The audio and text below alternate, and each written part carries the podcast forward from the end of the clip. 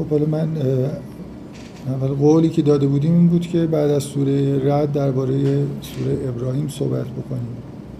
اولی عذرخواهی بکنم به یه مناسبتی.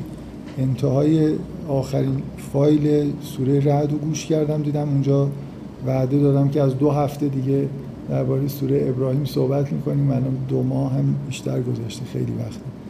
همینطور. خود به آخر سال و نبودن کلاس و تعطیلات و اینا خیلی فاصله زیادی افتاد. امیدوارم دیگه حالا خیلی فاصله نگفته یه پیشنهادی شده که بعد از سوره ابراهیم سوره یاسین در موردش صحبت بشه. حالا من کمابیش قبول کردم بعد نیست اصلا الان هم بگم چون قبول کردم. بدونید که با اینکه روال کار ما نیست ولی خیلی جلو میریم و یه سوره نسبتا کوچیک رو به عنوان سوره بعدی انتخاب می‌کنیم این دو تا نکته در مورد شروع کار. در مورد خود سوره ابراهیم که بلافاصله بعد از سوره رد قرار گرفته. خب اسم سوره که روشنه که از چه بخشی از سوره میاد. یه قسمتی از این سوره هست که دعای نسبتا مفصلی از حضرت ابراهیم توش نقل میشه که اسم در واقع ابراهیم از اونجا روی این سوره در واقع مونده. درباره بخش بندی سوره هم فکر می‌کنم تا حدودی اگه خیلی دقیق نخواهیم بخش بندی بکنیم یه بخش بندی های واضحی وجود داره. تقریبا میشه خیلی واضح اینو گفت که چهار تا آیه مقدمه داریم که از این الفلام را شروع میشه تا و هو العزیز الحکیم انتهای آیه چهارم. بعد چند تا آیه داریم تا انتهای آیه هشتم. چهار تا آیه که درباره حضرت موسی و قوم موسی است. بعد یه تعداد آیه هست از آیه نهم شروع میشه تا آیه حالا می‌تونیم بگیم دوازدهم یا هیفدهم که حالا این پنج تا آیه که این وسط میمونه رو جزو کدوم بخشا بگیریم خیلی اهمیتی به نظر من نداره. میشه تا انتهای 17 هم و جزو این بخش دونست.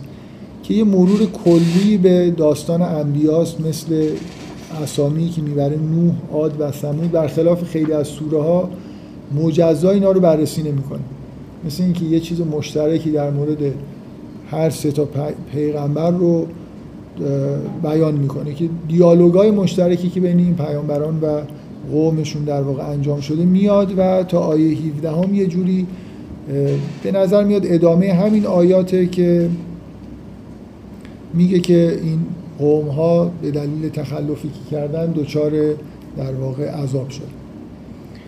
یه قسمتی از این سوره من گفتم اگه بخش بندی دقیق بخوایم نکنیم یه قسمت نسبتا مفصلی از این سوره هست که از آیه 18 هم شروع میشه تا حدود مثلا شاید آیه جایی که دعای ابراهیم شروع میشه. سختی این سوره این قسمتی به نظر یعنی برای بخش بندی و درک محتوای سوره این قسمت میانی رو باید با دقت زیاد خون. شاید لازم باشه که به چند تا بخش کوچیکتر تقسیمش بکنیم. من فعلا گفتم اگه نخوایم خیلی به اصطلاح رزولوشنمون نخواد خیلی بالا باشه این حدودا 17 آیه رو به عنوان یه بخش میانی در نظر بگیریم. بعد دعای حضرت ابراهیم و آیات از 42 تا انتها هم به عنوان قسمت در واقع انتهایی سوره قسمت پایانی مؤخره حالا هر چی اسمش می‌خوایم بذاریم یه انسجامی حالا بنابراین یه،, یه چیزی در مورد اون میانه سوره باید با دقت بخونیم و ببینیم مثلا به چه بخشهایی میشه تقسیم کرد. کلا 5 6 تا بخش اینجوری رو حداقل حداقل میشه دید که خیلی از هم دیگه مجزا هستن و اون قسمت وسط یه مقدار سخته حالا بهش می‌رسیم. این کلا در مورد کلیاتش. بذار یه چیزای کلی که من همیشه از مقدمه کتاب نظم قرآن مثلا استفاده می‌کنم.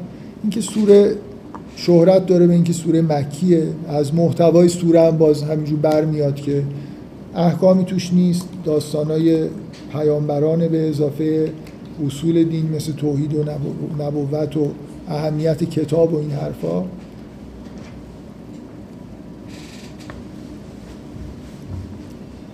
که از لحاظ محتوان می‌خوره به اینکه سوره مکی باشه تو ابتدای سوره در ابتدای بخش مربوط به سوره ابراهیم توی کتاب نظم قرآن آیه بازرگان گفتن که بعضیا مثلا آیه 28 و 29 رو مدنی می‌دونن. آیه 28 اینه که علم تر الی الذین بدلوا نعمت الله کفرن و اهل قومهم دار البوار. و خود ایشون هم میگن که توی کتابی که سیر تحول قرآن دو تا آیه دیگه از این سوره به عنوان مدنی معرفی شده. نکته ای توی این بحث به نظر من نیست. یعنی گاهی وسط سوره مکی ممکنه به طور مشخص یه آیه با این محتوای خیلی دور از محتوای سوره وجود داشته باشه که لازم به تذکر باشه. مثلا این آیه دو آیه که من خوندم که روایاتی هست که اینا مکی نیستن فضای سوره رو نمیشکنن. یعنی کاملا در لابلای همین آیات قرار گرفتن. توی همون بخش میانی در واقع سوره هستن درباره اهداف کلی سوره من حالا شروع می‌کنم یه حرفایی می‌زنم و یه معمولا ایده مقدماتی از همون به نظر من توی این سوره به راحتی تو همون مقدمه یه ایده به وجود میاد که محتوای کلی سوره در مورد چی هست؟ حالا بعدا وقتی وارد جزئیات میشیم به اصطلاح یه مقدار تظریفش می‌کنیم دیگه. خیلی هم کلی محتوا رو تعیین کردن خوب نیست. منتها من می‌خوام قبل از اینکه شروع بکنم بحث رو یه حرفای چی میگم یه خود خصوصی بزنم تا بعد شروع کنیم این آیه. خصوصی منظورم اینه که مربوط به مستقیما خود سوره نیست مربوط به ممکنه مربوط به خود من باشه یا مربوط به آدم ها وقتی که دارن قرآن می‌خونن. و چیزایی که میگم نهایتا شروع کردم یادداشت کردن که تو شروع بحث اینو بگم نظرم این نبود که یه چیزایی بگم که به محتوای سوره نزدیک باشه. ولی یه طوری شد که به نظرم اومد خب میشه یه جوری ربطش داد و وارد سوره شد. من بارها این قسمت خصوصیش اینه که خیلی احتمالا کسایی که این جلسات رو گوش کردن از من شنیدن که خب من یه جوری حضرت ابراهیم توی قرآن یه حس خاصی نسبت بهش دارم. امیدوارم همه یه حس خاصی نسبت بهش داشته باشن دیگه. واقعا یه جوری غ... جزء شاید این کلمه این که بگیم قهرمان قرآنه حرف نادرستی نیست. من بارها شنیدم که میگن حضرت ابراهیم قهرمان توحیده بارها من به این اشاره کردم که جزء شگفتی های قرآنه که هر جا اسم ابراهیم میاد نه هر جا واقعا تقریبا هر جایی از اسم ابراهیم میاد اصرار هست که بگیم مثلا و ابراهیم میگه ما کانم من مشرکیم این اینکه. یه جور یه توحید عجیبی داشته حضرت ابراهیم که انگار نمیشه ازش صرف مثلا اینجوری نیست که در مورد حضرت موسی اسمش بیاد. همه خب موحدن اینا پیامبران که مشرک نیستن. ولی در مورد حضرت ابراهیم یه اصراری هست که گفته بشه که حضرت ابراهیم مشرک نیست. روابط حضرت ابراهیم هم اگه دقت کرده باشید با بت یه جور خاصی یعنی همه ضد بتن ولی حضرت ابراهیم نفرت داره از بت بر علیه بت دعا می‌کنه بر علیه بت اقدام عملی می‌کنه. یه جوری یه حس نفرت از شرک توی حضرت ابراهیم هست. شاید همین ما کان من المشرکین تاکیدش این که نه فقط موحده یه جوری از شرک و از چیزهایی که مردم رو به شرک میکشونن نفرت داره. یه حس عجیبی بالاخره دو حول و حوشه هر پیامبری اطرافش یه احساسات خاصی هست. در مورد حضرت مسیح همین جوره احساسی که قرآن می‌خونید در مورد حضرت مسیح هست اینی که اصلا یه جوری غرق در در یه حالت اتصال و غرق بودن در خداوند دیگه. اصلا انگار جدا نه این موحد اینجوریه که یه آدمی که به اصطلاح عرفا میگن وارد کسرت شده دوباره مثلا یه جوری به وحدت رسیده. این حضرت عیسی اصلا انگار به... نمی‌دونه کسرت چیه. یه آیاتی واقعا هست آدم احساس می‌کنه که یه همچین نکته ای در مورد حضرت عیسی وجود داره. من مفصل چون صحبت کردم نمی‌خوام بگم یا آیه ها رو تکرار بکنم. ولی به نظر میاد دنیا رو اونجوری که اصلا ما می‌دیدیم هیچ وقت ندیده. یعنی از اولش این که دنیا رو به صورت اینکه انگار همه چیز خدا هست و اینا همینجوری دیده و همینجوری زندگی می‌کنه. و من همیشه این آیه رو مثال می‌زنم که میگه که فلان ما بعد از چند سال که پیامبر بوده میگه فلان ما احست عیسی منهم الکفر قال من انصاری الله مثل اینکه خیلی دیر احساس کرد که این مردم یعنی وقتی شما یه چیزی خیلی براتون واضحه و درش غرقید راحت نمی‌فهمید که بابا اینا اصلا اینو نمی‌بینن این چیزی به این سادگی و واضحی که هست. اینو نمی‌بینن مردم. طول کشید که حضرت عیسی به این حس رسید که اینا اینا کافرن اینا اینا خدا رو نمی‌بینن اینا متوجه توحید نیستن. و وقتی که دید خودشو کنار که اینجوری نبود که خیلی قاطی بشه با این مردم و اینا. اصلا نیومده بود تو این دنیا که برعکس حضرت موسی که اومده بود وسط معرکه باشه و درگیر بشه و اینا حضرت عیسی رو نفرستاده بودن که با کف درگیر بشه. برای همین که به محض اینکه یه حس بدی بهش دست داد که اینا انگار چیزی مثل, این... مثل اینکه شما سالها با یه عده که چشمشون بازه و هیچ علائمی از نابینایی ندارن و خیلی خوبم تمرین کردن که یه کارایی رو بکنن.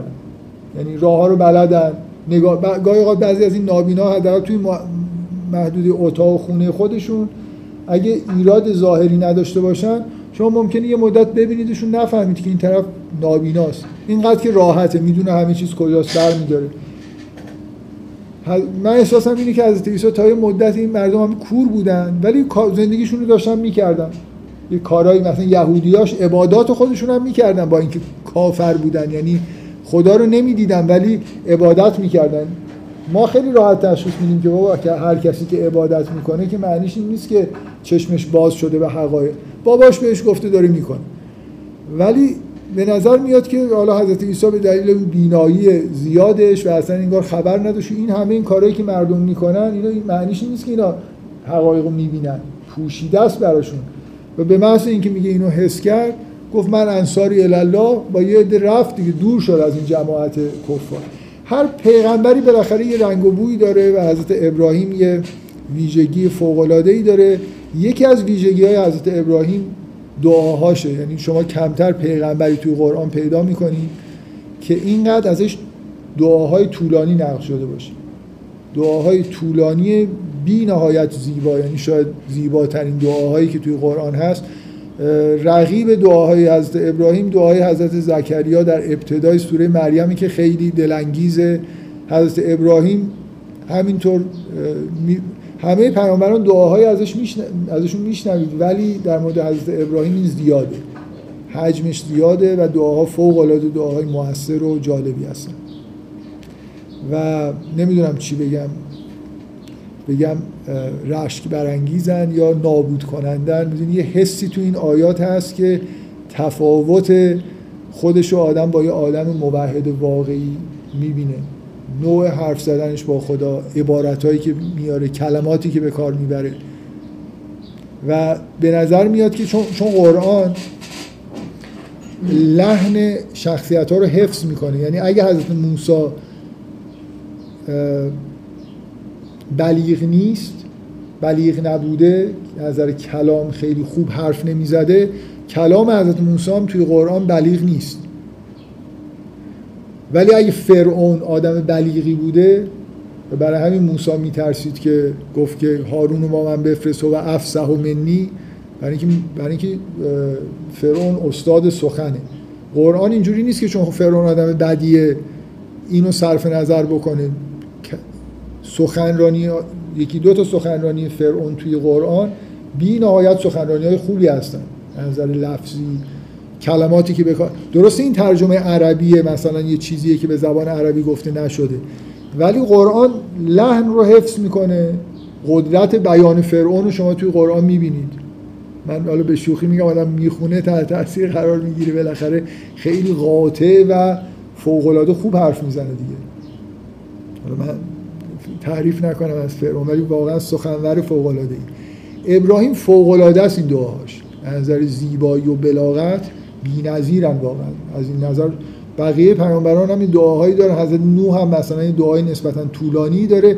چیزی که توی کلام حضرت نوح هست بیشتر از شاید بلا شیوایی و زیبایی اون قاطعیت فوق العاده که مشخصه قدرت در واقع حضرت نوحه نه ولی دعاهای حضرت ابراهیم چی دیگه فوق زیبان فوق العاده موثرن واژگان خوبی دارن.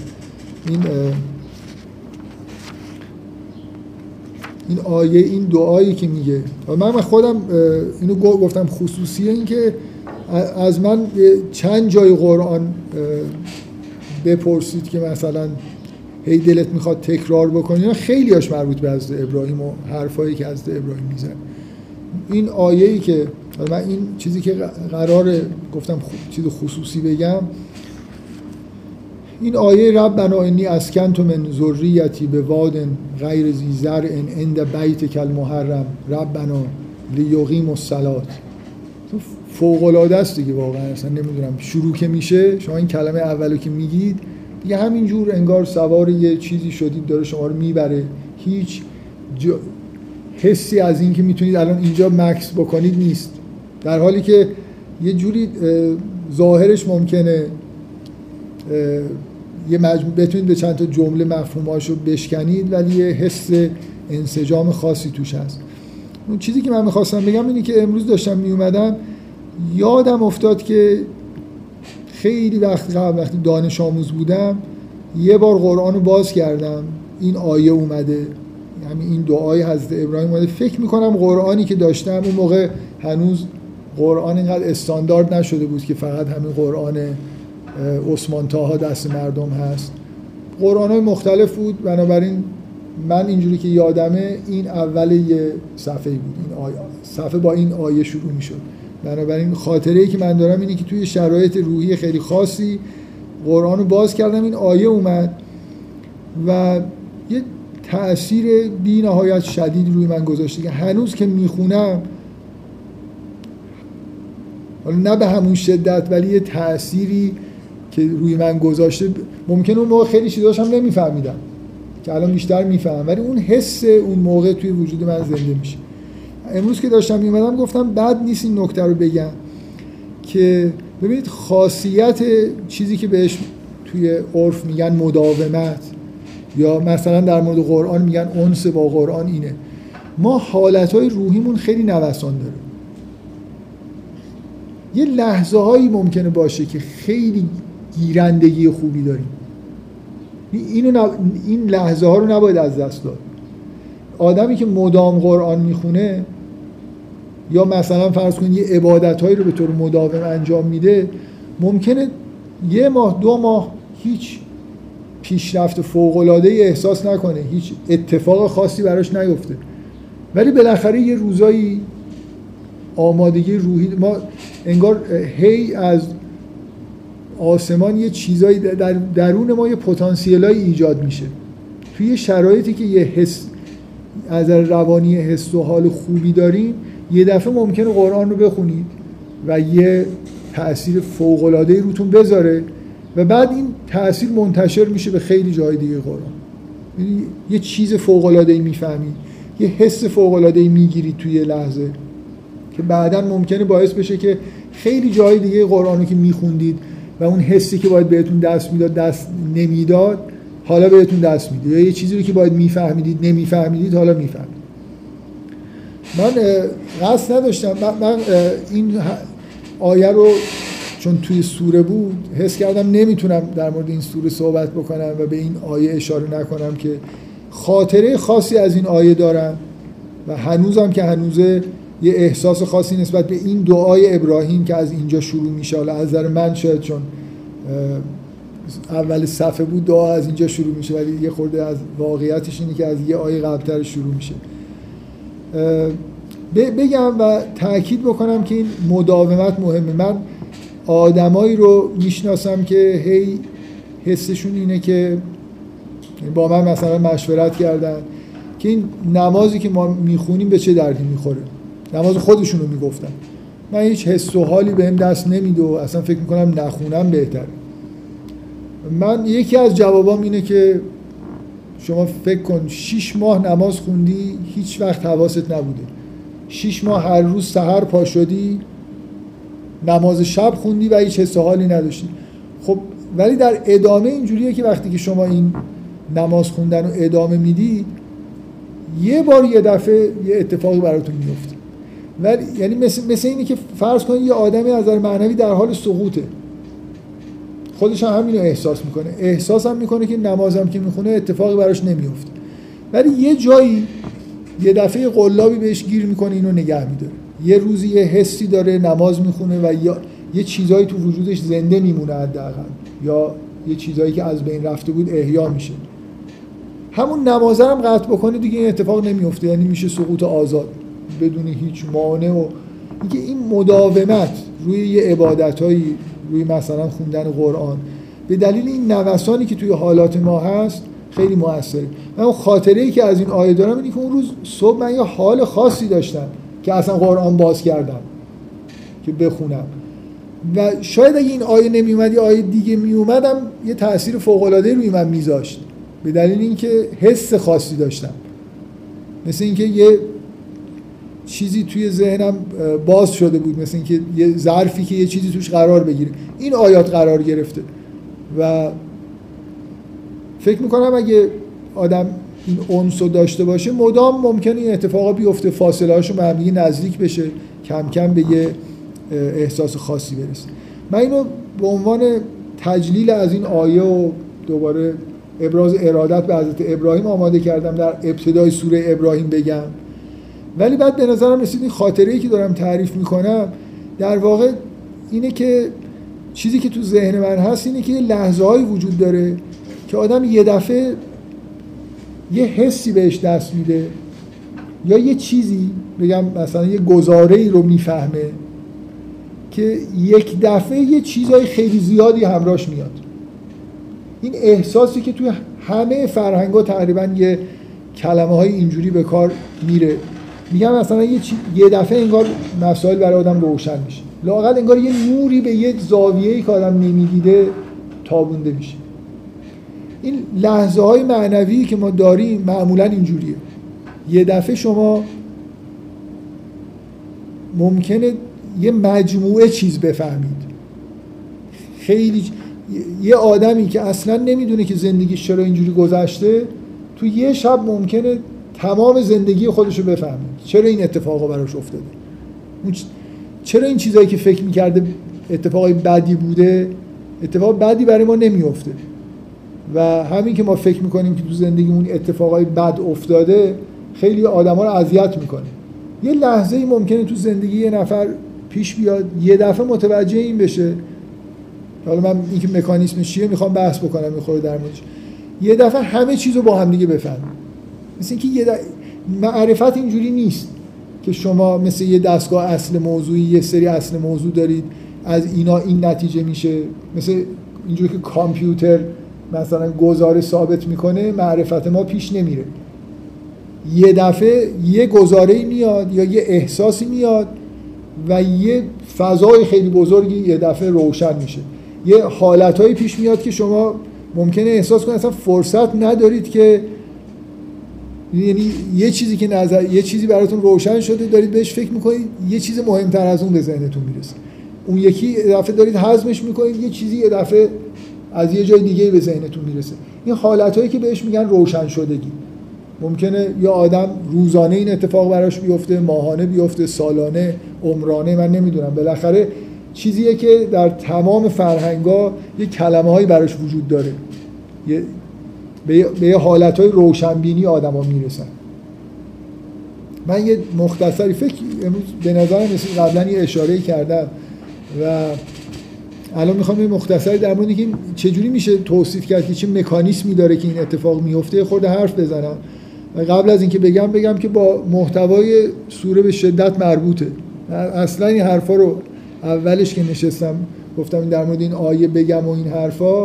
و به ذهنم رسید که بگم خب این لحظه های نابی که پیش میاد که آدم یه حسایی پیدا می‌کنه چجوری توصیفش بکنم؟ قصدم این نبود که وصلش بکنم به ابتدای سوره. ولی وصل میشه دیگه. این این سوره مشخصش اینه که درباره خروج از ظلمت به نور داره صحبت می‌کنه.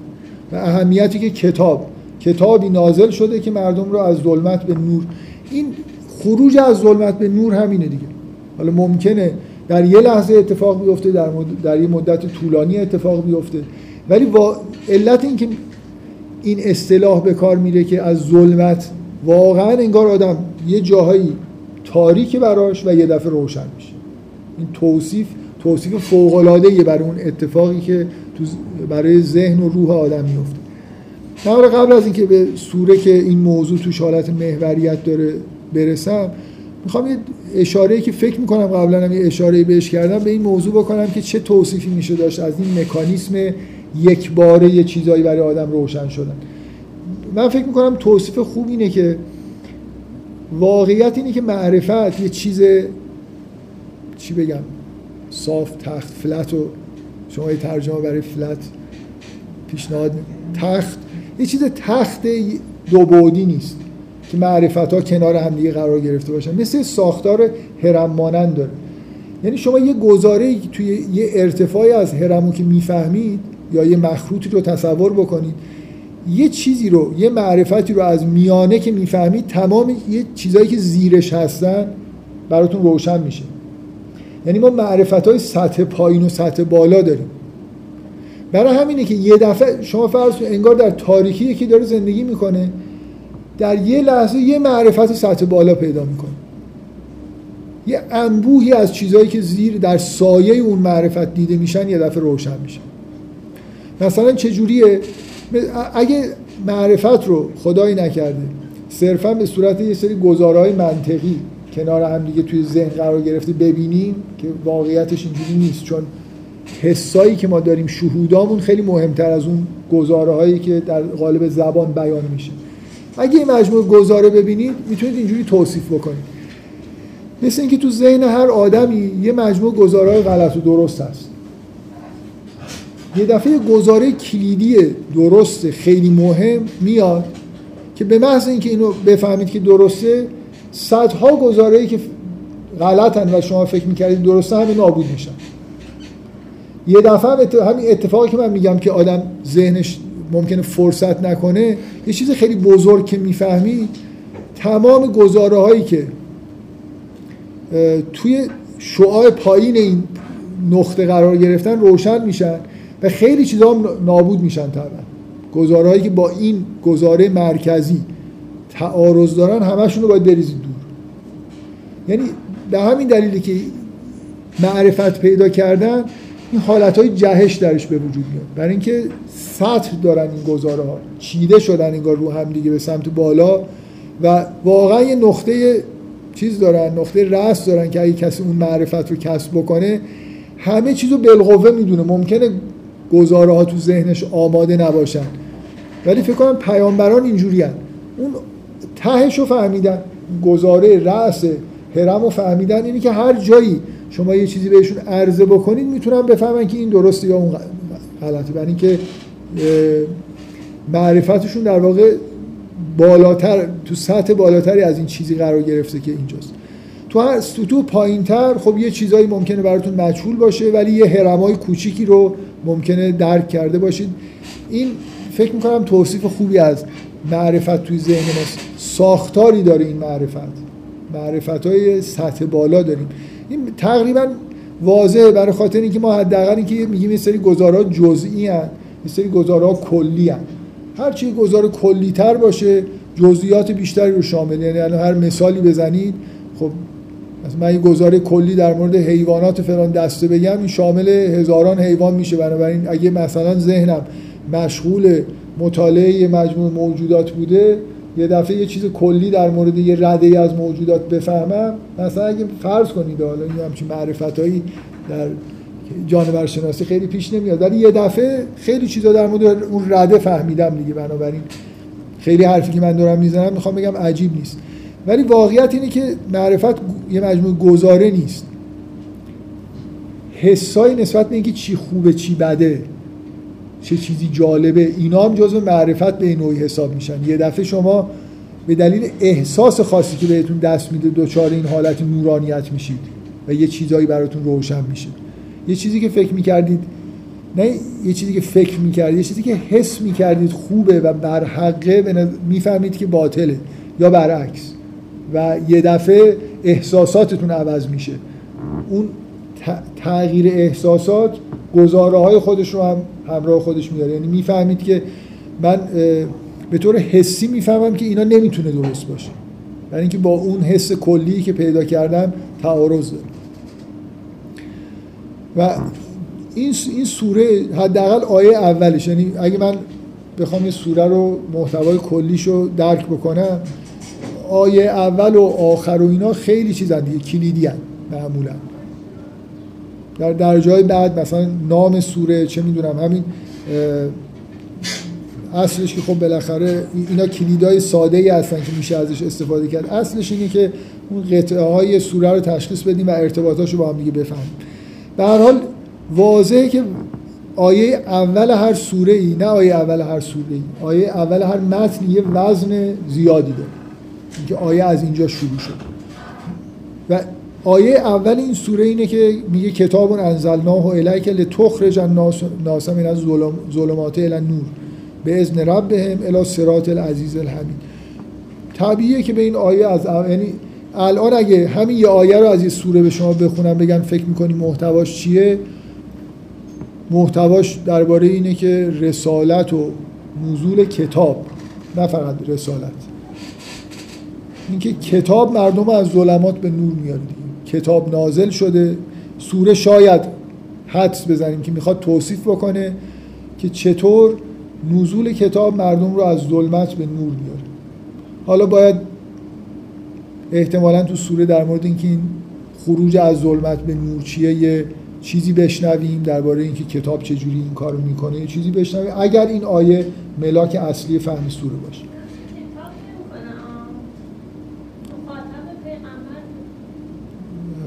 متوجه نیستم.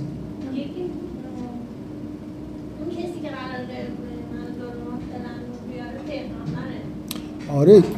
میگه کتاب انزلناه الیک کتابی که بر تو نازل کردیم که برای اینکه مردم رو از ظلمات به نور بیاری دیگه بالاخره. و وزنه که درسته که عامل آوردن از ظلمت به نور اینجا پیغمبره ولی به وسیله کتاب مثل اینکه این مثل اینکه من بگم این آچار رو به شما دادم که این پیچ رو باز کن. حالا کسی که باز می‌کنه شمایید ولی این این آچاره اینجا مهمه دیگه. این آچاره به اون پیچ می‌خوره. بدون این کتاب پیغمبر مثلا نمی‌تونست مردم از نور به ظلمت از ظلمت به نور بیاره. یه جاهایی همین با به اومده یعنی که تو مثلا به این به اومده این مسیر بودن صورت سریع. این لعب کم از به نمی‌کنه. برای اینکه مثلا یه جوری برای اینکه این کار رو انجام بدی. هدف از انزال کتاب اینه که تو این کار رو بکنی مردم از ظلمت به سمت نور ببری خب بنابراین حالا من چیزای به قول خودم خصوصی گفتم ولی ربط داشت دیگه. بالاخره موضوع اینه که ما چجوری ممکنه یه نفر بگه خب یه کتاب که آیاتش برحقه مردم رو به سمت نور می‌بره به این صورت که خب گزاره های درست میگه. این گزاره ها رو مردم مثلا میشنون بعدا ذهنیتشون تغییر می‌کنه. مثلا مثلا یه معرفت ها رو تو ذهن آدم ها میکاره. حالا شاید هم کار دیگه ای کتاب بکنه بالاخره اینکه کتاب چه ربطی به ظلمت و نور داره کتاب اگه, اگه کتاب به صورتی مجموعی از گزاره ها نگاه بکنید اون وقت خب با اون تعبیر گزاره ای که من گفتم یه سری گزارهای درست تو ذهن شما ایجاد بشه همین مجموع گزارهای درست رو نتیجه میدن همین که یه سری گزارهای باطل رو از بین می‌برن. اون گزارهای باطل ظلمت هم دیگه مانع دیده حقیقت هستن. و گزارهای درست در واقع کار نور رو می‌کنن باعث میشن شما حقیقت رو ببینید. این حالت های روشن شدن معمولا خیلی گزاره ای نیستن. این حقیقت یه خاصیتش اینه وقتی شما یه چیز حقیقی رو می‌فهمید حس همراه خودش داره. گزاره باطل شهود همراه خودش نداره. کسی نمی‌تونه بگه من مثلا شما یه نتیجه نتایج غلط که می‌گیرید یه این حس اینکه یه چیزی فهمیدید و ندارید. ممکن رو کاغذ من بتونم گزارهای غلط نتیجه بگیرم. شور و هیجان های مثلا اینکه یه مجموعه چیز ایجاد شده رو معمولا ندارم. گزاره غلط شهود به همراه نمیاره. در حالی که گزاره درست شهود داره یعنی حس دیدن به شما میده. برای همینی که از واژه نور استفاده میشه. یعنی تو اون لحظه ای که شما یه مجموعه چیز می‌فهمید حستون اینه که دارید یه چیزی رو می‌بینید.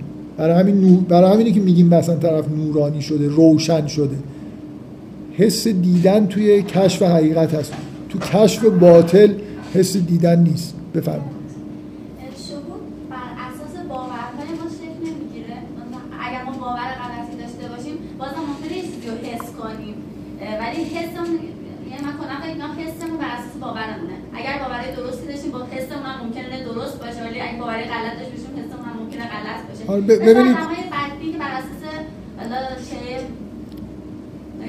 نه نه ببینید ببینید با باورهای غلط. مثل اینه که شما من یه موجود تخیلی رو تخیل کنم. فرق یه باور غلط بالاخره یه تصور همراهشه. به قول شما ممکنه یه حس ممکنه من یه موجوده که وجود نداره رو تصور بکنم و ازش بترسم. بنابراین یه حسی به این دست داد فرق بین حقیقت و باطل اینه که مثل فرق بین تصور یه مثلا موجود با دیدنش. اون حقیقت رو که می‌بینید اون چون واقعا وجود داره یه چیز مستقلیه که شما دارید کشفش می‌کنید. در حالی که باورهای غلط واسطه به وجود اومدن شما هستید یه چیزی در درون شماست.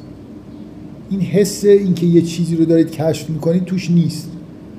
ممکنه به, به طور کاذب هم حتی باشه. ولی می‌خوام بگم اینجا در, در مورد دیدن حقیقت یه کیفیتی وجود داره که مثل دیدن واقعیت در مقابل تخیل کردن یه چیزهایی که ممکنه شما فکر می‌کنید واقعیت.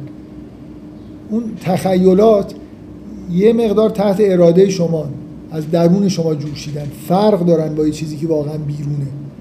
و حسش فرق داره دیگه. حالا ما به شهود حقیقی مرزی نمی‌تونیم درک اون حسی که قبلا دریافت کردیم فکر می‌کردیم شهوده آره ولی, ولی همه ما بالاخره یه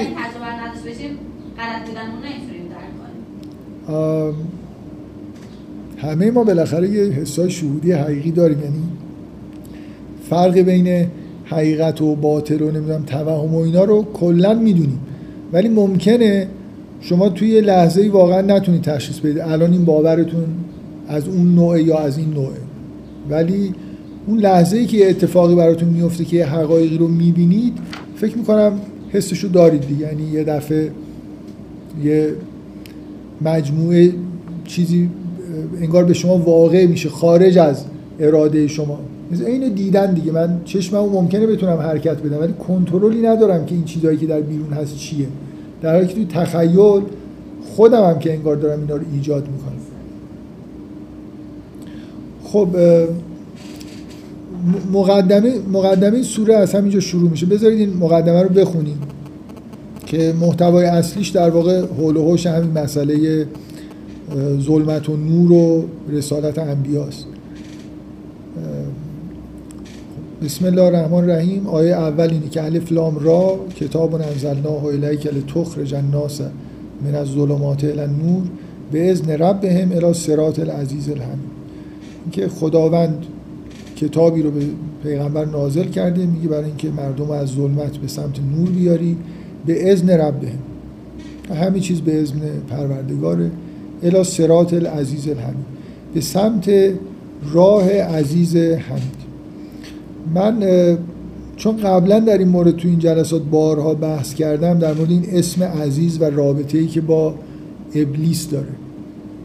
اون جایی که ابلیس قسم خورد که فبه عزتی که لعقوین نهم اجمعین. نمی‌دونم حضور ذهن دارید یا نه. من برای کسایی که حضور ذهن ندارن در حد یه اشاره کوتاه حداقل اینو میگم که اصلا ابلیس و اقوای شیطانی تحت نام عزیز انجام میشن. اون آیه همینجوری نیست که مثلا ابلیس گفت به عزت که اقویان نهم بعضی از عرفا میگن با, با سببیته به وسیله عزت تو لأغوینهم اجمعین. نه, نه اینکه بای قسم یعنی به غ- اگه حتی بای قسم باشه اینکه چرا اونجا ابلیس داره به عزت خدا قسم می‌خوره این خیلی مهمه که آدم رو بفهمه. عزت به معنای اینکه خداوند میگن که عزیز یعنی نفوذ ناپذیر عزت خداوند یعنی اینکه هر کسی رو راه نمیده. در مورد انسان ها در مورد کل نظام هستی نزدیک شدن به خداوند انگار یه شرایطی داره. آدمی که ناپاکه نباید به خدا نمی‌تونه به خداوند نزدیک بشه. کاری که ابلیس می‌کنه فقط همین اینکه به دستور خدا می‌کنه یا خودش فکر می‌کنه که ابلیس کاری به غیر از اون چیزی که خداوند می‌خواد که نمی‌تونه انجام بده. هیچ کس نمی‌تونه کاری به غیر از اون که خدا می‌خواد انجام بده. کاری که ابلیس می‌کنه ظاهرا به عنوان اسیان انجام میده ولی همون کاریه که خداوند می‌خواد. کار ابلیس اینه که آدمی که خالص نیست لاغوین نهم اجمعین الا عبادک المخلصین. کسی که خلوص به خلوص نرسیده رو نمی‌ذارم بیاد دیگه. میگن عرفا میگن ابلیس سگ درگاه خداونده. یک موجودی که دم در وایستاده نمی‌ذاره بعضیا بیان تو. ولی یه در رو راه میده. اونایی که به اخلاص رسیدن رو اونایی که ناخالصی دارن رو می‌گیره. یه ابزارهایی داره که ناخالصی ها رو تشخیص میده و اینا رو می‌گیره نگه میداره. این عزت خداونده که اینو می‌خواد که آدما دور وایستن. اونی که ناپاکی و ناخالصی داره نتونه نزدیک بشه. پاک باید بشن تا بتونن به خداوند نزدیک بشن. این نفوذ ناپذیری به معنای حریم داشتن. ابلیسی که حریم خداوند رو نگه میداره. خیلی موجود مهمیه. و مثل موجودی که مأموریتی رو داره انجام میده. البته اوسیانگر سوء تفاهم نشه. همه اوسیانگرای آدم های اوسیانگر هم در همین شرایط هم فکر می‌کنن که دارن بر علیه خدا کار می‌کنن. ولی همه کارهایی که انجام میشه بالاخره در تحلیل نهایی مثل همین کاری که ابلیس داره انجام میده در تحت اراده در واقع خداوند. این یاد شدن الی صراط العزیز آمدن اسم عزت آدم رو یاد همون موضوع شیطانی این عزت توی قرآن اینو خلاصه یادآور آدم میشه که عزتی که ظلمات رو ایجاد می‌کنه. من می‌خوام بگم این مناسبت این که میگه الی صراط العزیز الحمید این راهیه که به یه موجود عزیزی ختم میشه در انتها. و بنابراین توش ظلمت هست از این ظلمت ها باید عبور کرد تا به نور رسید. آم... شیطان ابلیسه که ظلمت ایجاد کرده دیگه. توهمات گزاره های نادرست اینا چیزیه که استادش در واقع ابلیسه دیگه که مردم رو گمراه بکنه. چیزی رو که نیست هست نشون بده اون چیزی که هست و نیست نشون بده. همینی که ظلمت ایجاد می‌کنه. و این سرات العزیز الحمید به این دلیل با این نکته‌ای که در واقع در ابتدای سوره میاد هماهنگی داره. وقتی که اصلا مثل اینی که یه نفر بخواد به شما یادآوری بکنه که اصلا چرا باید ظلمت وجود داشته باشه که بعد خداوند کتاب بفرسته که مردم بیان نور سمت نور. ظلمت ها رو چرا اصلا خداوند ایجاد کرده؟ فلسفه وجود ظلمت همون فلسفه وجود ابلیس. در واقع هم به همون دلیل که لازم ابلیس باشه ابلیس هم ظلمت تولید می‌کنه. آدما اونایی که ناخالصن گم میشن یه جایی. راه و اشتباهی اصلا میرن. چون نمی‌خواد خداوند نمی‌خواد اینا بیان سمت بالا. بذار همونجا بچرخن دیگه. توی یه وجب جا هی میرن این ور میان اون ور. متاسفانه خیلی هم فکر می‌کنن خیلی راه رفتن خیلی پیشرفت کردن. آخرش اینه که همون پایین ماینا یه چیزایی رو هی مثلا دور زدن رفتن این ور اون ور. در حالی که اصلا راه به سمت بالا بوده که اینا هیچ وقت بالا نیومد. خب این نکته بود که من می‌خواستم اشاره بکنم که یه مناسبتی هست که اینجا گفته میشه که به سمت راه خداوندی که عزیز و حمیده. خب این آیه اول آیه دوم میگه الله الذی له ما فی السماوات و ما فی الارض و ویل للکافرین من عذاب شدید. خدایی که مالک در واقع آسمان ها و زمینه و وای بر کافرین از عذاب شدید. بلافاصله معنیش این میشه که کافرها اونایی که تو ظلمتن دیگه. یعنی آیات میگن که یه کتابی فرستادیم که شما رو از ظلمت مردم رو از ظلمت به سمت نور بیاره. به سمت نور بیاره و به سمت پروردگارشون و وای بر کافرین از عذاب شدید. کافرین اونایی هستن که این راهو پیدا نمی‌کنن. یعنی به طور معنوی معنیش اینه که کافرین اونایی هستن که در ظلمت زندگی می‌کنن به سمت نور هدایت نمیشه. و بلافاصله توصیف می‌کنه که مثل اینی که چرا, چرا آدما عامل اصلی که آدما به نور نمی‌رسن چیه؟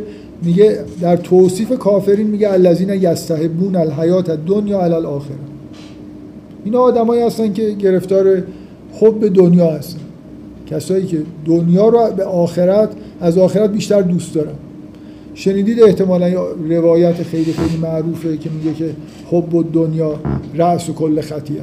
یه خود این کلاس اینجوری شده فرق کرده. من دو قطبیه یعنی من یا باید این رو قبلا هم اینجوری نگاه می‌کردم اصلا هیچ کس نگاه نمی‌کردم. راحت بودم. الان مثلا اینا رو نگاه می‌کنم میگم ای وای یه خود اونا رو نگاه کنم. احساس جدیدی بهم دست داد. خب برای کسایی که گوش میدن باید توضیح بدیم. کلاس عوض شده در دو ستون مجزا مردم نشستن دور یه میز. خب هیچ کاریش هم نمیشه کرد.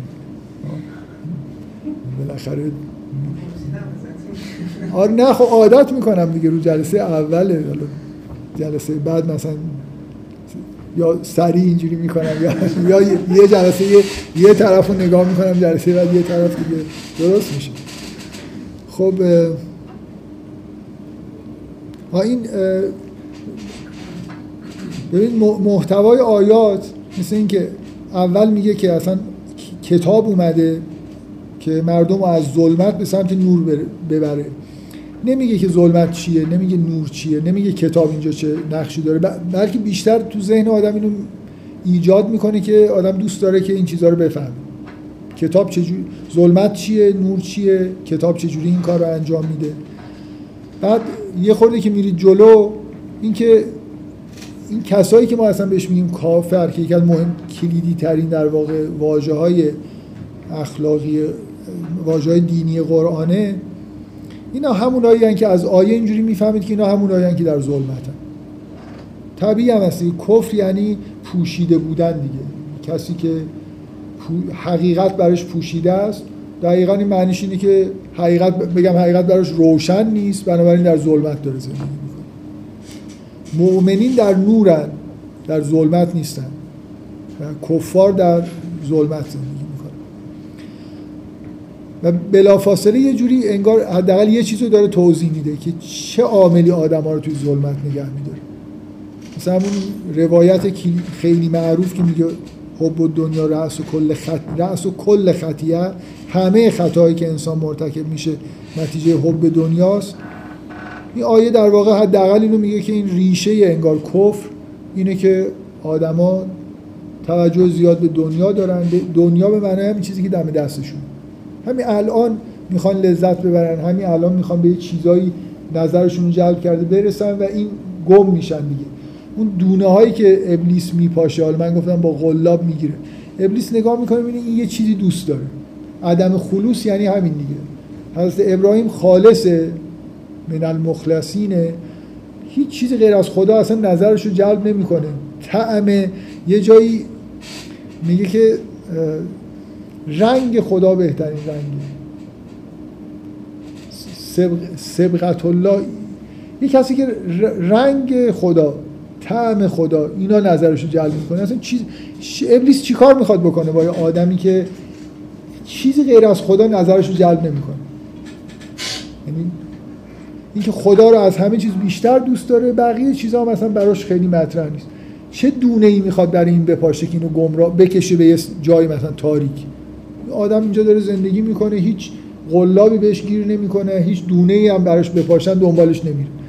ولی خب به دنیا اینجوریه که شما یه چیزی رو دوست دارید از این میشه استفاده کردید بچه ها رو میشه با بستنی گول زد همه ما هم با یه چیزی میشه گول زد. بالاخره همه مشکلی که ما تو زندگی داریم اینه که یه چیزایی هست که هی ما رو باش می‌کشن نمی‌ذارن اون مسیر رو که می‌خوایم طی خدا رو هم دوست داریم یه چیزای دیگر هم دوست داریم. بلکه اون چیزهای دیگر رو شاید بیشتر دوست داریم. دم دسترن. عامل بودن توی ظلمت اینه که آدما دوست یه چیزهایی رو دوست دارن از دنیا در حالی که اگه به آخرت فکر بکنن یعنی اینقدر دنبال این لذت های همین الان نباشن شما اگه لذت رو به تعویق بتونید بندازید مشکلتون حل دیگه یعنی اصلا یه نفر نی... مثلا رو به اینجا برسه بتونه نیت بکنه آقا مثلا نمی‌خوام تا آخر عمرم لذت ببرم. کاری که خوشم میاد و این حرفا ملاک نیست. کارهای درست رو می‌خوام انجام بدم.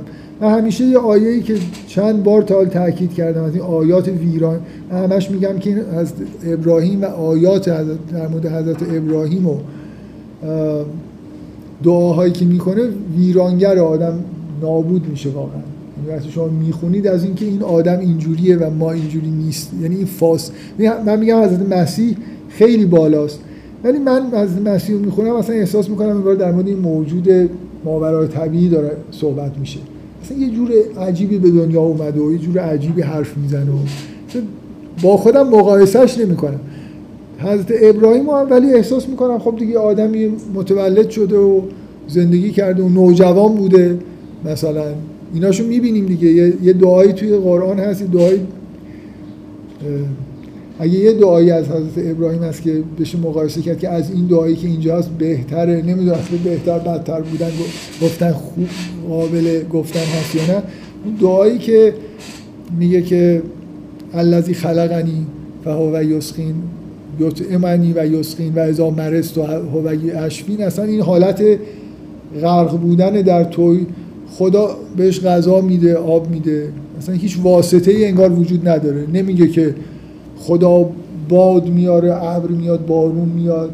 یه آدمی داره توصیف می‌کنه نشسته خدا بهش غذا میده آب میده. هر وقت مریض میشه خدا خوبش می‌کنه.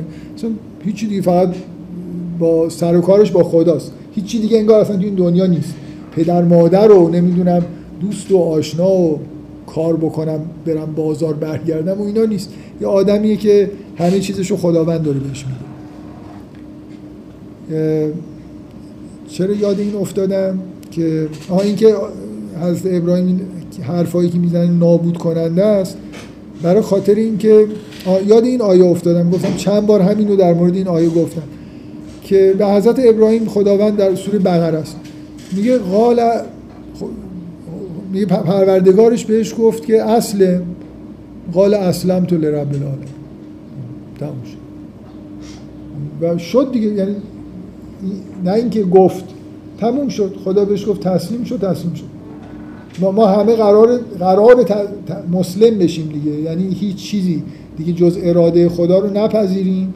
کاملا تسلیم و بهش گفتم مثلا برو پسرت هم بکش. رفت. یعنی تسلیم در این هست که دیگه هر امری که خداوند بکنه کاملا اطاعت می‌کنه. این آیه ویرانگر بودنش این سهولتیه که برای ابراهیم داره دیگه. بهش مثل اینکه به من بگن بخور من خوردم. و همین بهش گفتن. اون سختترین کار برای ما اینه که تسلیم خدا بشیم. تسلیم ارا... تسلیم حق بشیم. هیچ باطلی دیگه در ما راه پیدا نکنه. و حضرت ابراهیم میگه ظرف یه ثانیه این اتفاق افتاد. گفت و تا آخرش هم یعنی قرآن که اینو ذکر می‌کنه در واقع داره به ما میگه که واقعا شد. یعنی مسلم کامل شد دیگه. هیچ چیزی غیر از اراده خدا دیگه تو وجودش تاثیر نمیذاشت.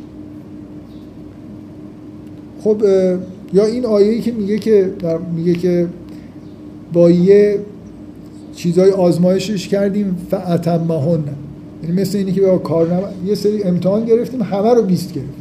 یه 25 صدم هم یه جایی کم و کس نداشت. یه جور یه انسانه مثل ماست ولی کامله دیگه واقعا همه کاراش.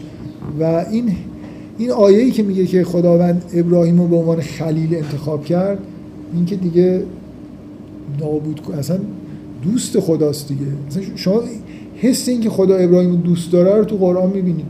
این لحنی که در مورد قرآن در مورد ابراهیم صحبت میشه یه جور خاصی. دوست خداست.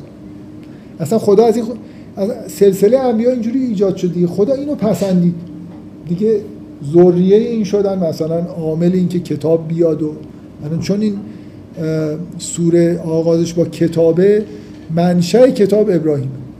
ابراهیمی که سلسله انبیا رو ایجاد کرده. دنیا پیش رفت تا خداوند یک کسی رو به عنوان الگوی همه بشریت به عنوان یه انسان کامل پسندید و قرار شد که از این به بعد دیگه کتاب بیاد و مثلا مردم هدایت بشن با تکیه به در واقع اون کمالی که در ابراهیم هست حالا ابراهیم آدمیه که غیر از خدا اصلا نمیپسنده و نمی‌بینه و شیطان چیکار می‌تونه با همچین آدمی بکنه؟ شیطان کاری که می‌کنه اینه که از حب دنیا از حب دنیا از اینکه ما چیزایی رو دوست داریم و از چیزایی که نباید بدمون میاد بد بدمون میاد استفاده می‌کنه. اینا ایناست که باید از بین بره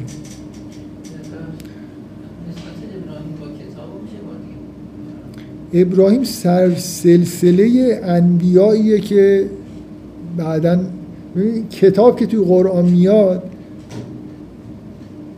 واقعا ناظر به چیه؟ بیشتر از هر چیزی ناظر به توراته حالا اگر انجیل رو به حساب بیارید و قرآن دیگه. خیلی وقتا منظور از کتاب قرآنه ولی به تورات هم کتاب گفته میشه. کتاب یه جور در واقع تعلیمات همراه با شریعت هست. یعنی واقعا من قبلا این موضوع رو کسی که صاحب کتاب موساست دیگه. کتاب مهمی که در واقع هی قرآن ازش یاد می‌کنه کتاب موساست. در واقع شریعت آوردن و این اتفاقی که توی دنیا افتاد که پیامبرانی بیان. یه سری پیامبران هستن قبل از ابراهیم هم هستن. میان یه قومی رو تعلیم میدن بهشون شفاهنی چیزایی میگن و نهایتا چند نفر ایمان میارن و با این پیامبرا راه میفتن میرن بقیه نابود میشن. ولی یه جریان جدیدی از نبوت از ابراهیم به بعد اتفاق افتاد. اونم اینه که حضرت ابراهیم که منجر شد در واقع به انبیاء بنی اسرائیل دیگه. اصلا یه قومی به وجود اومد انبیایی به وجود اومدن نهایتا کتاب نازل شد. جامعه دینی تشکیل شد. اینا چیز دیگه مقدماتش در ابراهیم. جای دیگه سابقه نداره که یه جامعه تشکیل بشه که طبق ضوابطی که خداوند فرستاده بخوان زندگی بکنن. اجتماع اینجوری نداریم. از موسی به بعد داریم. و سلسله انبیا بنی اسرائیل که کار به اونجا می‌رسه از ابراهیم. ابراهیم اصلا پدر چیز دیگه. ابراهیم پدر اصلا این کلمه عبد توی اسم ابراهیم هست دیگه. پدر همه مثلا قوم هاست. پدر این کل بنی اسرائیل و بنی اسماعیله. دو, دو تا شاخه وجود داره که توش کتاب نازل شده. یه شاخه بنی اسرائیل یه نسلی از سمت اسحاق که به ابراهیم می‌رسه یه قسمت هم که از حضرت اسماعیل. سلسله انبیا از ابراهیم انگار یه جوری قبلش انبیا هستن ولی نه به قصد نزول کتاب و شریعت و اونا همینطور زمینه رو انگار دارن فراهم می‌کنن. بفهم جامعه بوده که به این حالا به این تکامل رسیدن که حالا به نیت ضابط من کردن یا غیر اون بیاد. یا نه دیگه اجباری نیاز یا احساس می شده به خاطر اینکه من, من فکر می‌کنم که خیلی در این مورد حرف زدم. و نکته ای که به نظر من مهمه اینه که فقط مسئله اجتماع نیست. مسئله اینه که انسان در حال تکامل بوده. مخصوصا زبان. شما یه لحظه فقط من نمی‌خوام توضیح تصور بکنید که در دوران غارنشینی خداوند می‌خواد کتاب نازل بکنه. اینا یه چهار تا ایما اشاره بلدن. بنابراین در ابتدایی در تلیعه مثلا به وجود اومدن بشر خیلی نمیشه حرف زد با آدمی زاد. مثلا حالا شما پرسیدید. این ابراهیم بانی یه زبانه. زبانی که بعدا باش کتاب ایجاد میشه. عبری و عربی هر دوتاشون در واقع یکی هن دیگه پسر همو هن. الان در سرزمین های اشغالی این فلسطینی ها و یهودی ها با هم دیگه راحت حرف می‌زنن. ممکنه گرامر بلد نباشه ولی اینقدر این دو تا زبان به هم دیگه نزدیک هست که یه مدت گوش بدن می‌فهمن الان این چی گفت. کلمه های مشترک خیلی زیاد دارن. خب خیلی خیلی بحث شما باز کردی ولی من قبلا این حرف رو زیاد زدم تو این سوره این موضوع موضوع خیلی مهمیه دیگه. اهمیت زبان. در همین مسئله ظلمت و نور و هدایت و اینا خود زبان مسئله کلیدیه. من این نکته که در مورد حضرت ابراهیم بارها گفتم این ابراهیم رسالتش غیر از انبیای دیگه است. مثل انبیای دیگه نیست که بیاد یه قومی رو هدایت بکنه. اصلا قوم به اون صورت ابراهیم نداره. ابراهیم رسالتی که پیدا می‌کنه اینه که اصلا مهاجرت می‌کنه میره و من تعبیرم اینه که نه اینکه یه نسل ایجاد بکنه یه نسل ایجاد بکنه با یه زبانی که در واقع زبان کج و نیست و میشه باش کتاب نازل بشه. من قراره در این مورد صحبت کنم برای اینکه این سوره توش این نکته خیلی کلیدیه. به همینجا دقت بکنید که هیچی نشده در همین ابتدا این آیه معروف است که میگه و ما ارسلنا من رسول الا به لسان قومه. اولین تاکید روی مفهوم اهمیت زبان اینکه پیامبران میان به زبان قومشون صحبت می‌کنن که لیبین لهم. اصلا این پروسه ایجاد نور یه بخشش اینه که باید شما در زبان تحول ایجاد بکنید. حالا من, من کم کم اینو تو چه چیزی توی آیه تو این سوره هست که خیلی کلیدیه؟ این آیه که حرف از کلمات طیبه و خبیسه میزن زبان. حالا من چون دیگه رسیدیم به این من قبلا در مورد این آیات صحبت کردم. تو این سوره مجدد صحبت می‌کنم شاید چیزایی اضافه بکنم. زبان غیر الهی پر از کلمات خبیس است. واجه هایی که به چیزی واقعیتی اشاره نمی‌کنن. اون ایرادی که من بارها گفتم که توی تفکر اکثر آدما هست اینه که می‌کنن فکر می‌کنن حق و باطل به گزاره ها فقط تعلق می‌گیره. در حالی که واژگان حق و باطل داره. یعنی شما اگه واجه های مناسبی نداشته باشید نمی‌تونید باش حقیقت رو بیان بکنید. من تعبیری که دارم مثل اینه که شما فکر کنید می‌خواید یه دنیایی که مثل یه صفحه مربع این زبان واژه ها چیکار می‌کنن؟ دنیا رو یه جوری افراز می‌کنن. یعنی هر انگار هر زبانی یه تیکه از دنیا رو جدا می‌کنه بهتون نشون میده. اصلا تکلم در زبان عربی یعنی قطعه قطعه کرده و زبان کاری که می‌کنه مثل اینکه جهان رو افراز می‌کنه. اگه شما یه صفحه داشته باشید که مثلا این مختصات دکارتی داره. یه سری مربع های یک در یک اینو بخواید با دایره بپوشونید اصلا هر دایره ای که می‌ذارید ببینید فکر کنید اشیا اون مرب... واقعیت و اشیاء حقیقی مفاهیم حقیقی اون مربع حالا من می‌خوام با دایره اینا رو بپوشونم. هر دایره ای که می‌ذارم یه چیزایی توش میفته از این ور یه چیزایی از یه جای دیگه. من یه, یه واژه غلط نمیشه باشه گزاره درست ساخت. این چیزیه که معمولا اصلا بهش توجه نمیشه. یعنی مردم در ساختن گزاره ها خیلی وسواس به خرج میدن ولی غالبا توی فلسفه هم که نگاه می‌کنید قبل از قرن بیستم. اصلا به نظرشون نمیومد که اول باید بریم واژگان رو درستش بکنیم بعضی از کلمه ها اضافی هن. یه سری کلمه کم داریم.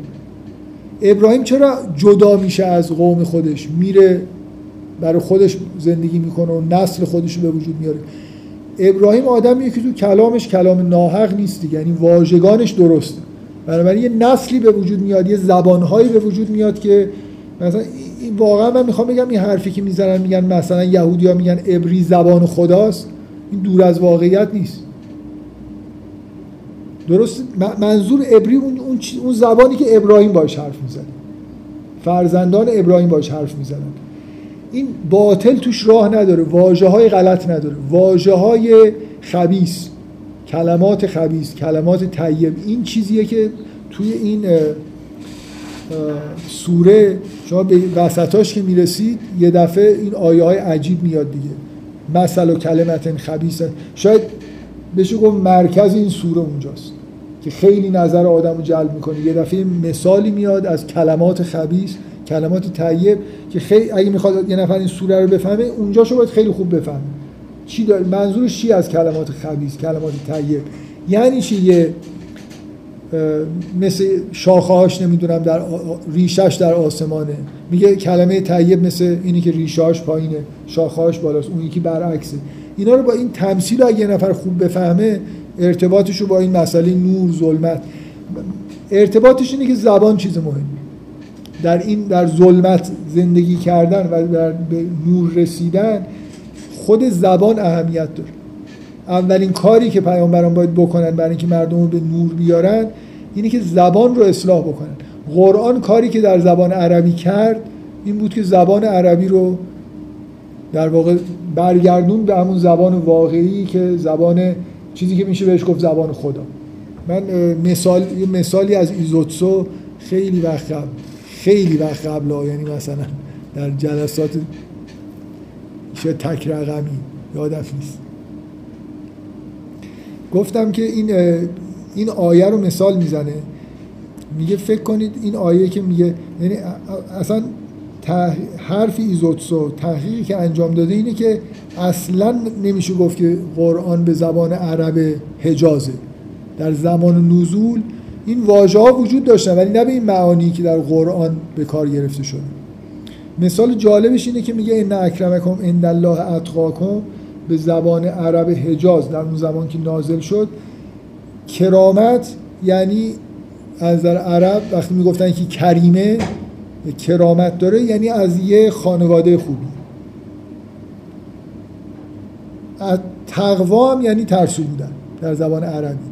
واژه منفی بنابراین از نظر اعراب اگه قرآن رو قرآن واژگانش رو خودش می‌سازه. تقوا رو معنی جدید بهش میده کرامت رو معنی جدید بهش میده کفر رو معنی جدید میده. این معنا اینا که در زبان عربی کفر ایمان تقوا اسلام اینا که وجود نداشته به این معانی. قرآن استعمال می‌کنه و معانی رو می‌سازه.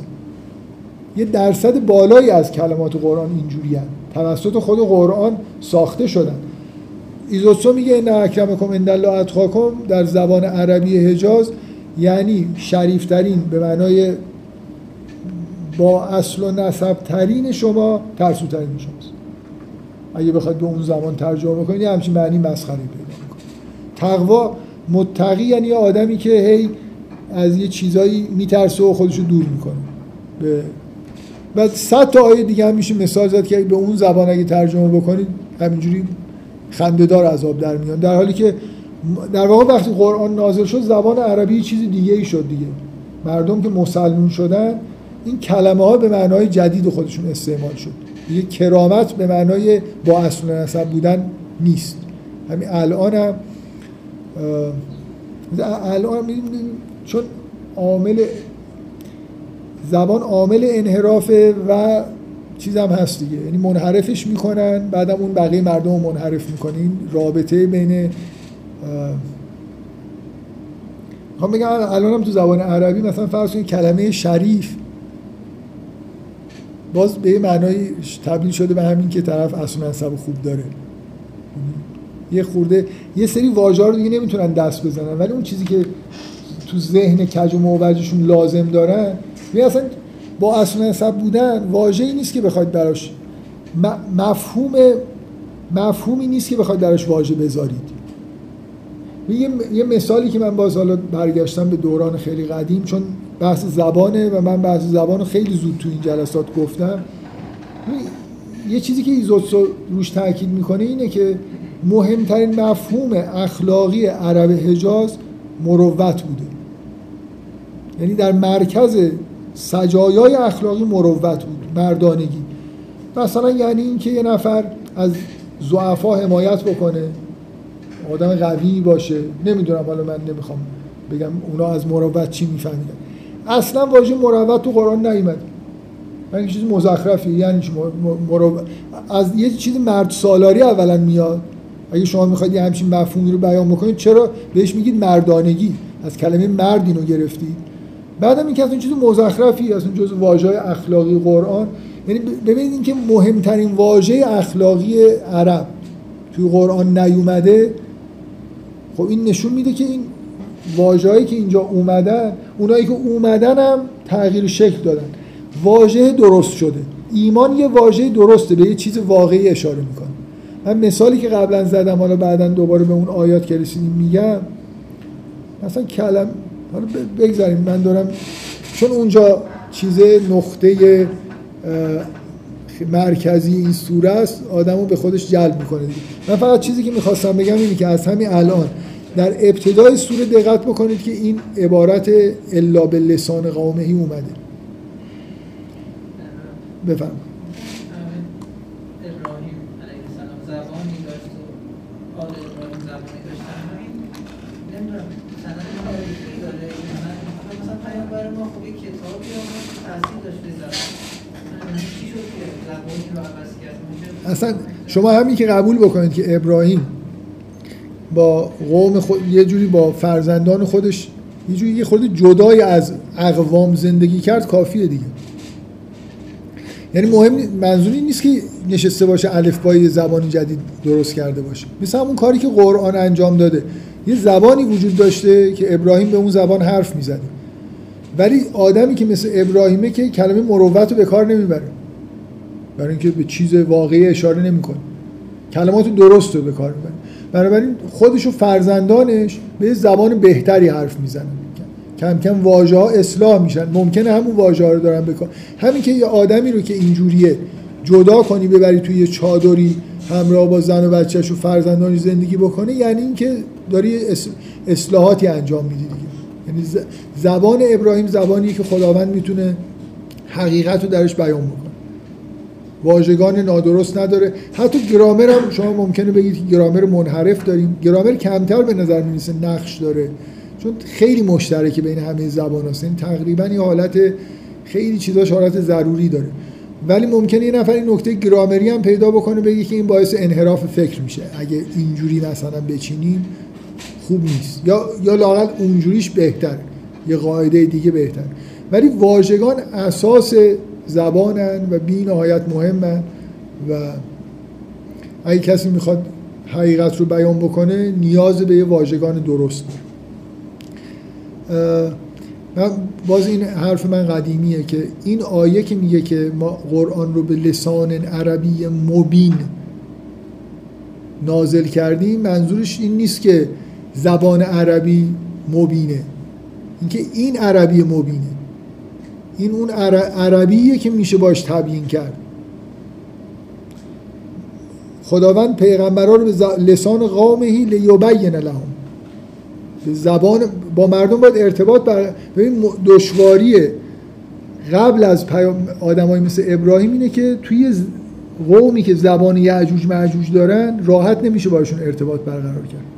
نمیشه خیلی راحت پیام خدا رو رسون یعنی که یه جایی باید یه تحولی ایجاد می‌شد که از ابراهیم شروع شد.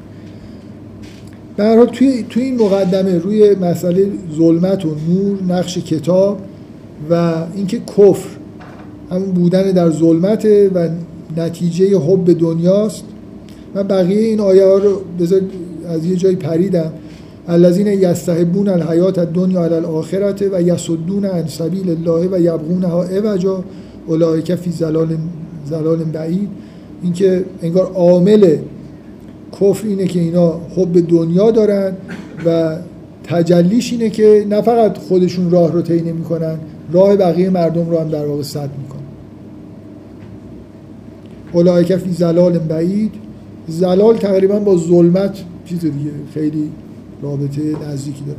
شما در تاریکی گم میشید یا گم میشید میرید به جاهای تاریک تر به جای اینکه به سمت روشنایی برید. و ما ارسلنا من رسول الا به لسان قومه لیبین لهم فیضل الله من یشاء و یهدی من یشاء و هو العزیز الحکیم. اینکه خداوند پیامبران به لسان قوم خودشون میفرستاد که براشون تبیین بکنن و بعد هر کسی رو که می‌خواست هدایت می‌کنه و هر کی رو که نمی‌خواد می‌خواد گمراه می‌کنه و هو العزیز الحکیم. مجدد برای دومین بار این این تاکید دیگه. شما توی یه مقدمه آیه اول و آیه آخر یه صفت مشترک خداوند عزت رو داره عزت عامل ظلمات. ظلمات خیلی چیز خوبی. برای اینکه یه توش گم بشن. این منظورم خوب نیست ما توش باشیم ولی بودنش خیلی خوب. باشه ولی ما ما توش نباشیم. باید ابلیس باشه باید ظلمت باشه. باید این مسئله باشه که نهایتا شما از ظلمت به سمت نور بتونید بیاید.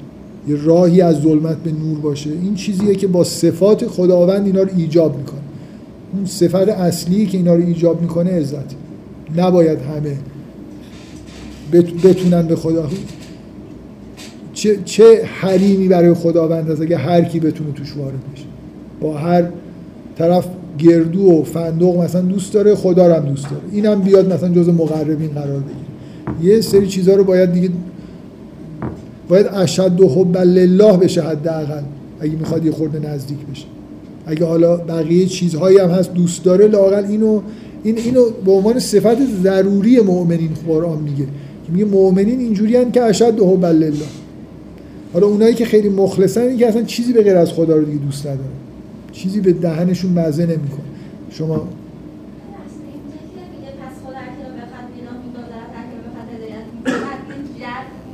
نه.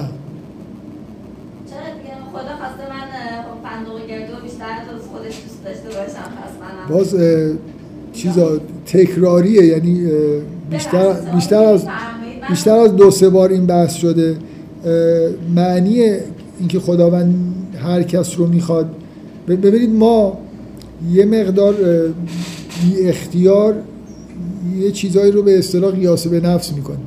من وقتی میگم که من هر کاری دلم بخواد می‌کنم یعنی همینجوری دیگه دلم می‌خواد این کارو می‌کنم دلم می‌خواد اون کارو می‌کنم. معنی این که خداوند هر کیو بخواد خداوند کیو می‌خواد هدایت بکنه؟ اونی که آدم خوبیه. اونیه که گناه نمی‌کنه. یعنی خواستهای خداوند اینجوری چیز نیست که همینجوری رندوم و اینا نیست. معنی این آیه اینه که خدا مثلا خداوند میگه که من متقین رو هدایت می‌کنم. گناهکاران رو هدایت نمی‌کنه خداوند گناهکاران رو گمراه می‌کنه متقین رو هدایت می‌کنه. این چیزی که خداوند میگه دیگه. حالا اینکه کسی رو که می‌خواد نه اینکه بدون منطق خداوند چیزی رو بدون منطق که نمی‌خواد. یعنی این آدم این آدمی که لیاقت هدایت داره. کارایی درست کرده و آدم خوبیه این رو خداوند هدایت می‌کنه اونی که آدم بدی است رو هدایت نمی‌کنه.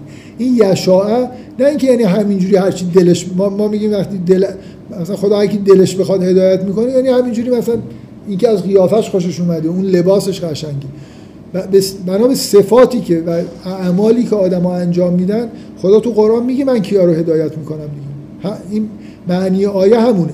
خداوند متقین رو هدایت می‌کنه گناهکاران رو هدایت گمراه می‌کنه. کاری که گناهکاری رو موروثی دریافت کردم. من دوستی هم که پدرم دوست مادرم دوست بوده اصلا یاد گرفتم. شیوه زندگی می‌دونه من هدایت می‌کنه یا نمی‌کنه؟ دزدی موروثی که نداریم ولی وارد جزئیات شدن توی این موارد هم کاملا گمراه کنن. وارد ظلمات میشیم. یه گزارهای کلی خیلی ساده ای وجود داره. در به اندازه ای که یه نفر تقوا داره پتانسیل هدایت پیدا می‌کنه. هر چقدر یه نفر گناهکارتره اینجوری نیست. یعنی یه دفعه کلا صفات ما اینجوری نیست که این متقیه این مثلا گناهکار. همه یه مقدار گناه دارن یه مقدار تقوا دارن. خداوندم به اندازه تقوا شما پتانسیل هدایت پیدا می‌کنید به اندازه نکته مهم این آیات اینه که به این دقت بکنید که خداوند میگه من یه در گمراه می‌کنم. نه اینکه اون میشاش اصلا نکتهش نیست. نکتهش اینه که این اینکه ظلمت ها توسط خداوند ایجاد شده. گمراهی ها توسط خداوند ایجاد شده.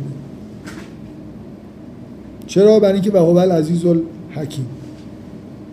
حکیم یعنی کسی که هر چیزی رو سر جای خودش می‌ذاره سر جای مناسبش. این این آدم مناسب قرب خداوند نیست. خدا اینو نمی‌ذاره بیاد اینجا قرار بگیره. این باید بره همونجا تو اون جنگل ظلمات زندگی کنه تا اینجوریه نه اینکه چون اسمش اینه یا باباش اینه بچهش اینه. این آدم با این صفاتش با این شیوه زندگیش جاش اینجاست. خدا اینو میذاردش اینجا. اون یکی این کارو کرده راش میدن تا اینجا بیاد. جلوتر هم نه. عزت خداوند حالت چیز داره بازدارنده داره و حکمتش نظم دهنده است. اینکه تعیین می‌کنه که کی کجا قرار بگیره. نه کیا چی کجا قرار بگیره. در مورد بقیه موجودات غیر انسان هم این برقرار. خب ما مقدمه رو خوندیم. به نظرم خوبه. حالا یه ساعت و 20 دقیقه شده. انشالله که بقیهش رو تو جلسه آینده بحث می‌کنیم. من هستم اینه سه چهار جلسه طول بکشیم نه بیشتر. و از الانم برای اولین بار فکر کنم در ابتدا چون یه نفر قول گرفته از من و نمی‌دونم چطور شد که من قول دادم.